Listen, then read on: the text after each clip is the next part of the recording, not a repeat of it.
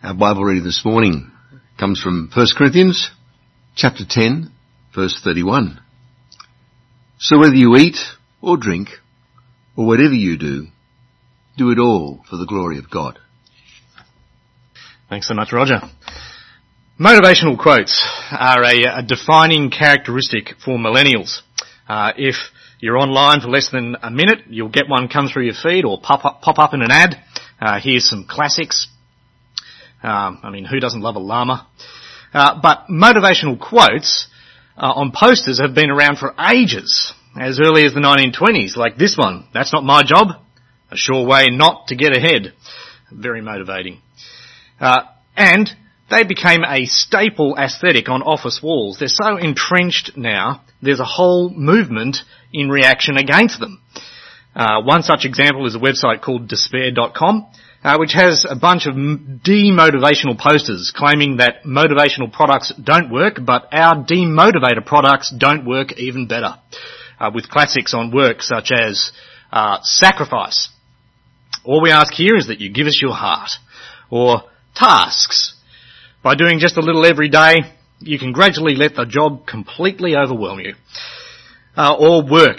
When I was told I had to pull my weight around here, I didn't realise that included everyone else's.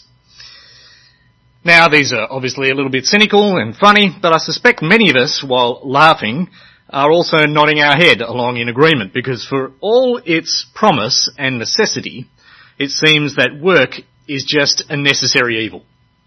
And so the idea of Christ being at the centre of work might seem to be as futile as trying to mix water and with oil. But that's where we're going today. To see firstly that work is good, then that work is also bad, uh, and finally how Christ can be at the centre of work. So firstly, work is good. Because, straight off the bat, it's God's idea, uh, He's a worker Himself. Uh, right from the beginning we see this. For six days God made the heavens and the earth and then we're told by the seventh day God had finished the work he had been doing, so on the seventh day he rested from all his work. You ever heard anyone say, well, work was heavy this week? Well, I think it's fair to say uh, that God's working week was a good deal heavier. But not in a bad way. There was a lot going on, but it was all good. Time and time again, we're told in Genesis, God creates something, uh, plants, animals, people, He sees it, and he says it's good. It's very good, in fact. It's not a necessary evil that came in the picture later, the work, or something only people have to do, but is beneath God. No, work is a joy for God. And He's made it so that people, the people He made, uh, made can work too. He makes the man to work. He plants a garden for him, he waters it, so that he can work it. So we read later on in Genesis chapter 2, the Lord took the man the Lord God took the man and put him in the Garden of Eden to work it and take care of it. God made the man to work. But in this we see it's actually God caring for his creation through the work of the man. As he gives the man a woman to help him with that work, God cares for the creation through people working it. Uh, Psalm 145 says, God gives everyone their food at the proper time. And uh, the reformer, Martin Luther, suggests God does this through a working economy and production processes and farmlands through people working. He says God could easily give you grain and fruit without your ploughing and planting, but he does not want to do so. Instead, he chooses to provide for everyone through farmers and bakers and retailers and website programmers and truck drivers and everyone who works in getting certain goods and services to people. God gives a city, for instance, security through lawmakers, police officers and those working in government and politics. God cares for our material and civic needs through the work of people. So work is good. It's the way God cares for all people. But it's also the way He cultivates the world that He's made as we read in Genesis, uh, we read in Genesis 1, God created man in his own image. In the image of God, he created him. Male and female, he created them. God blessed them and said to them, be fruitful and increase in number. Fill the earth and subdue it. Apart from the, the inherent dignity of work, given that we're made in the divine worker, we're made in his image, God made the world to need ongoing work. It needed to be filled and subdued. Uh, for people to fill the earth is to make a society and a civilization. God could have just snapped his fingers and created millions of people instantly, but instead he made it people's job to build and develop a society. And like God provides the water and the grain and the sun for the work of producing and delivering food, so he provides the institutions of marriage and government for the work of filling the earth and subduing it. Subdue not in the sense of exploit it, but more steward and, and cultivate it. A bit like the way God worked with what was there at, to start with, at the beginning. What was formless and empty, he, he cultivated and he gave shape to things, separating this from that, making different things of the same kind, you know, plants, animals, people. Subdue then is a good word to describe intentional creative labour. And that's what God calls people to in their work. And through this, God continues to cultivate creation. Work is good.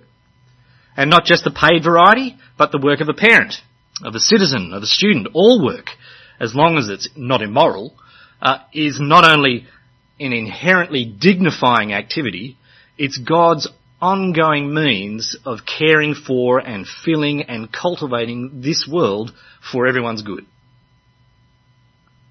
A while ago I was playing, playing hide and seek with my youngest daughter, uh, Safi and it was her turn to hide. So I gave her 30 seconds or so, and then uh, went around the house looking for her. I couldn't find her, and she was getting restless for me to find her, so she called out from the lounge room where she was hiding. So I went in, but do you think I could find her? I just couldn't. Uh, maybe I was having a bit of a man look. I knew she was there somewhere. Uh, she was calling out. She called out. I just couldn't see her. Well, in the same way, it's good to remember that while we may not feel like God is near us or with us in our work, as you cook another meal for the kids, or as you punch out some code, or as you do jury duty, or line up for a vac- vaccination, or sit for another exam, or practice for a concert, or file a bunch of paperwork, or crunch some numbers, or lift a stack of bricks, or drive across town, or work a machine, or whatever work it is that you're doing, even though it might not feel like God is with you, in your work. The simple fact is, a little bit like my SAF, uh, he's there. He's just hidden behind all work, caring for and building and cultivating the world and society that we live in. Which should make us always happy and thankful to him in all our work. But clearly, uh, that's not always the case. Which brings us to uh, the second point. Work is bad. Not because it's bad in and of itself, as we've just seen, but because our experience of it is bad. Or our attitudes uh, towards it is bad. And that is all down to sin. So firstly, our experience. After the first man and woman disobey God, God punishes them, saying to the woman, He said, I will make your pains in childbearing very severe. With painful labour you will give birth to children. Your desire will be for your husband and he will rule over you. The work of filling the earth, of creating a, a good society, just got a whole lot harder. And this is not just for Adam and Eve, it's for all of us who followed in their rebellious footsteps and suffered the same consequences. Childbirth will begin and end in a scream. And whatever exactly your desire uh, will be for your husband and he will ru- rule over you, whatever that means, all agree it's not good. The intimate relationship of a husband and a wife will suffer from misunderstanding, frustration, conflict and unhappiness. And this gives a window, a bit of a window into the effect of sin on all relationships. It wrecks them all.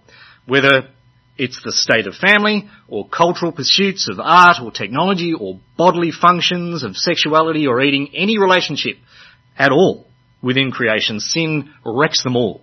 And that's not all. As God goes on to say to Adam, cursed is the ground because of you. Through painful toil you will eat of it all the days of your life. It will produce thorns and thistles for you and you will eat the plants of the field. So along with filling the earth and subduing it, the work of caring for the earth and providing food and sustenance from it just got harder too. And frustrating. And painful. And exhausting. And unending. And who hasn't felt this in their work? Who hasn't been frustrated and ground down by trying to get things done but has been stopped or frustrated by things outside of your control or by some conflict or misunderstanding in the workplace or bad attitudes and behaviour, maybe both yours and, and others. All these thorns and thistles that we experience in our jobs, they're here because of sin. And they're not going away. This side of heaven, work will always be hard and painful. But work is also bad because of our attitude towards it as we turn from God in our sin and then treat work like an idol or an imp. On the one hand, we might be loving work like a god as we look to find our hope and our satisfaction in our work, as we look to it for our happiness and fulfillment, or as we draw our identity from it. A good way to see if this is the case is to note uh, what we sacrifice on the altar of work the entrepreneur and uh, visionary businessman, uh, Elon Musk. He's been married multiple times, sometimes to the same women, and has had multiple children to multiple partners. And some explanation of this churning of partners is his reflection on how he never wants to be alone, that he never wants to wake up alone, but they end on moving, they end up moving on because of his work. He says, uh, this uh, no one should put this many hours into work. This is not good. That's what he himself said of his own work. Uh, Elon has sacrificed relationships on the altar of his work. It's his functional God. It's what he loves. I wonder what we sacrifice on the altar of our work. Relationships, time, effort, thoughts, worries, church, integrity, honesty, just to get ahead. If the thought of losing your job fills uh, us, us, with deep fear and a despairing disorientation, if we can't imagine ourselves separate from our work, whether that's being a parent or an office worker or whatever, then it might be that at heart our work defines who we are as we work hard at it. Or that it's, we're convinced it's through our work that we'll forge a, a place for ourselves in the world, that we'll be someone, that we'll secure the good life. In this, our work is our God, as we love it more than the one who gave it to us. So our attitude to our work can be bad as we love it like a God, or even as we hate it like a demon. Uh, in the book of Ecclesiastes, uh, the teacher character in the middle, uh, uh in the middle, in the biggest chunk of that book, he sets on a bunch of life projects to find meaning and happiness, from learning wisdom to the pursuit of pleasure to then work.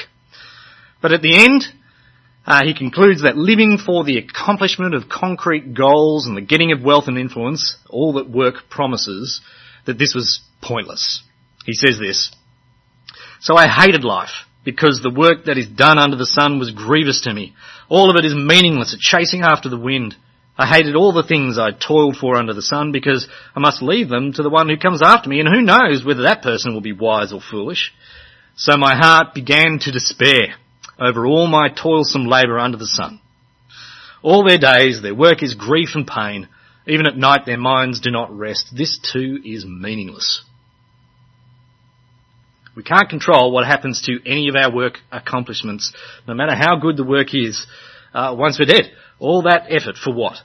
And so, if our hope is in our work, then we'll fall into despair and anxiety, fretting restlessly over how meaningless it all is. In the play uh, Amadeus, we follow Antonio Salieri, sorry, Salieri, uh, a peer of the famous and talented Mozart. And although Antonio is quite a successful composer himself, nonetheless he's desperate, so desperate to be as good as Mozart.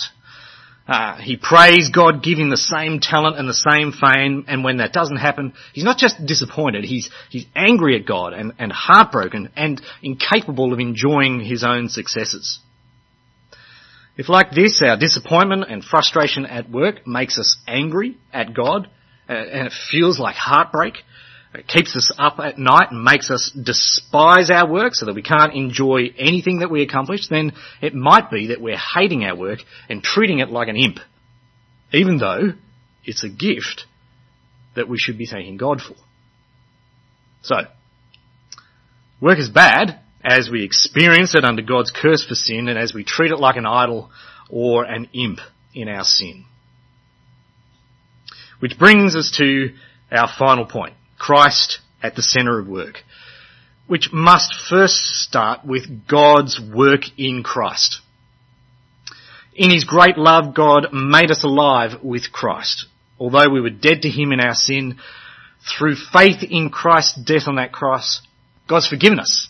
He's forgiven us all of our sin, including loving our work too much or hating it. And through Christ's resurrection from the dead, God's promised us eternal life, a life beyond death where the frustrations and the struggles of our work will be something like Jesus' scars, you know, just a reminder of a life forever eclipsed in glory as Jesus wipes every tear from our eyes.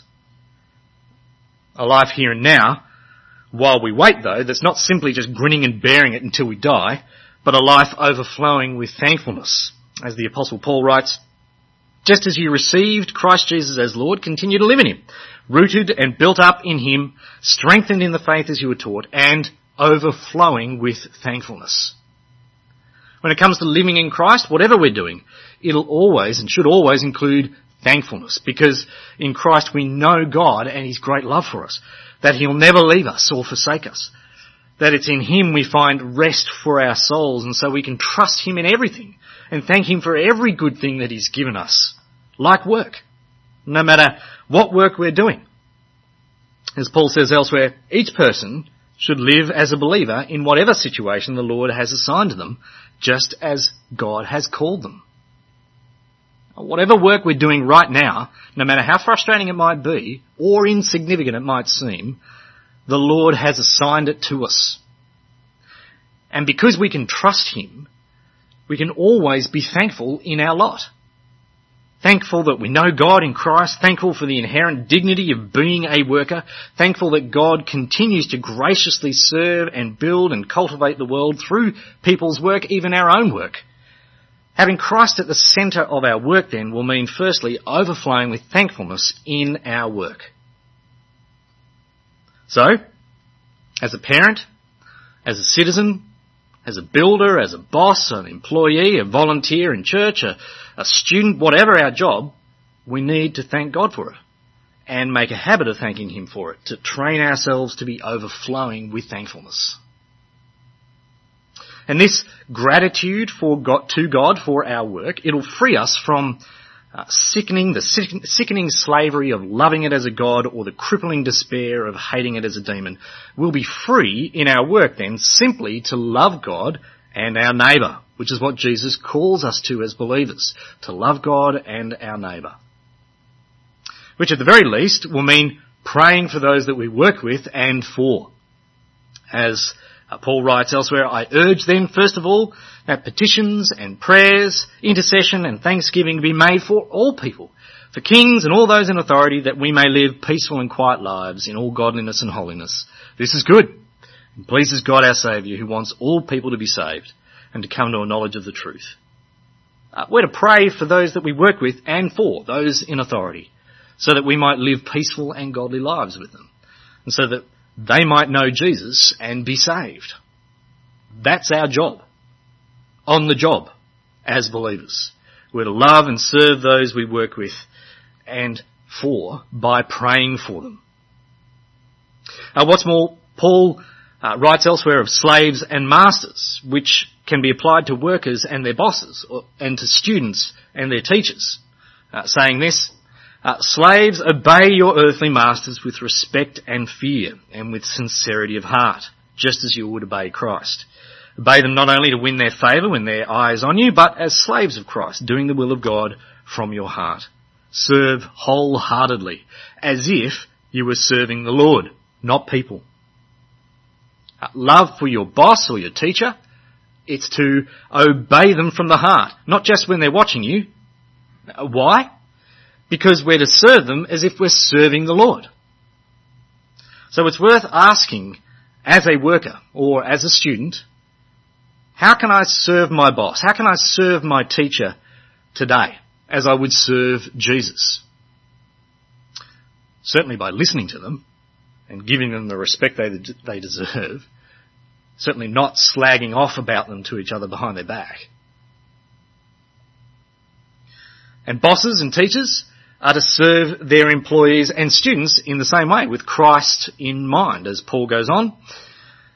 And masters, treat your slaves in the same way. Don't threaten them, since you know that he who is both their master and yours is in heaven, and there is no favoritism with him. So as a boss, or as a teacher, it's worth asking, how can I serve my workers or, my students today? How can I be more clear in my expectations, in my instructions, and more patient maybe with different learning styles and abilities? How can I best set people up to succeed and avoid playing favourites? And Paul also talks of the job of children and parents. Uh, children, obey your parents in the Lord, for this is right. That's their job to love their parents by obeying them, especially if it's in things that are aimed at helping you grow in knowing Jesus. So kids, are you listening to your parents when they ask you to help out around the house or when they urge you to read the Bible and to pray? Because that's your job. And parents, they have a job too, as Paul goes on. Fathers, don't exasperate your children. Instead, bring them up in the training and instruction of the Lord.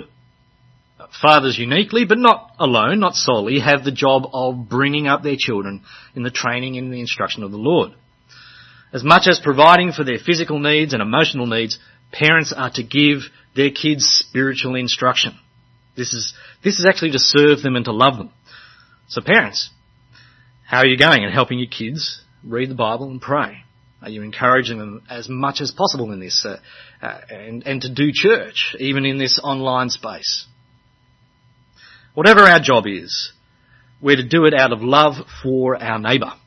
And not just our immediate neighbours, but those who our work touches maybe further afield, whether that be the customers or consumers of our work, or the leaders and members of our church family, or the fellow citizens and community leaders.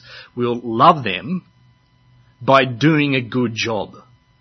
As the apostle Peter says, live such good lives among the pagans that Though they accuse you of doing wrong, they may see your good deeds and glorify God on the day He visits us.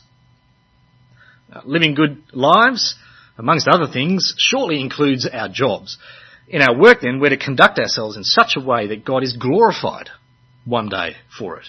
Which surely includes not just the way that we treat people we work with, but the way that we do the work itself.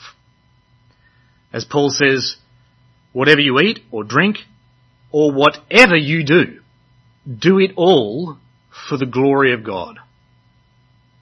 A way to glorify God would seem to be that whatever job we do, that we not only do it lovingly, but that we do it well.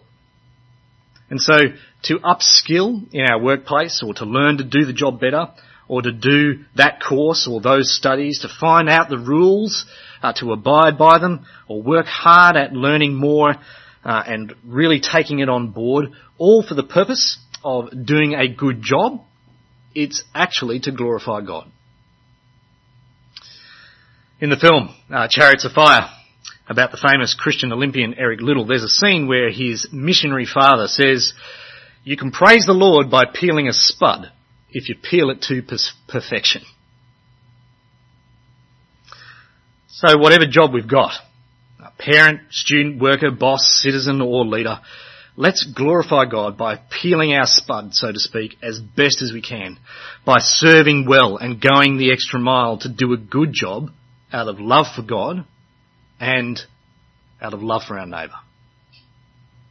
So although sometimes it might feel like work is a necessary evil, in Christ we know it's actually a good gift from our gracious God. Not our God, or a demon. And so we'll face the frustrations in it with hope and thankfulness as we look to love God and our neighbour by serving them and doing our job well. And I'm going to pray to that end. Gracious Heavenly Father, thank you so much that we know you in and through your wonderful work of saving us in Jesus. We thank you for what he has accomplished by dying on that cross and rising from the dead, that we know you, our Father.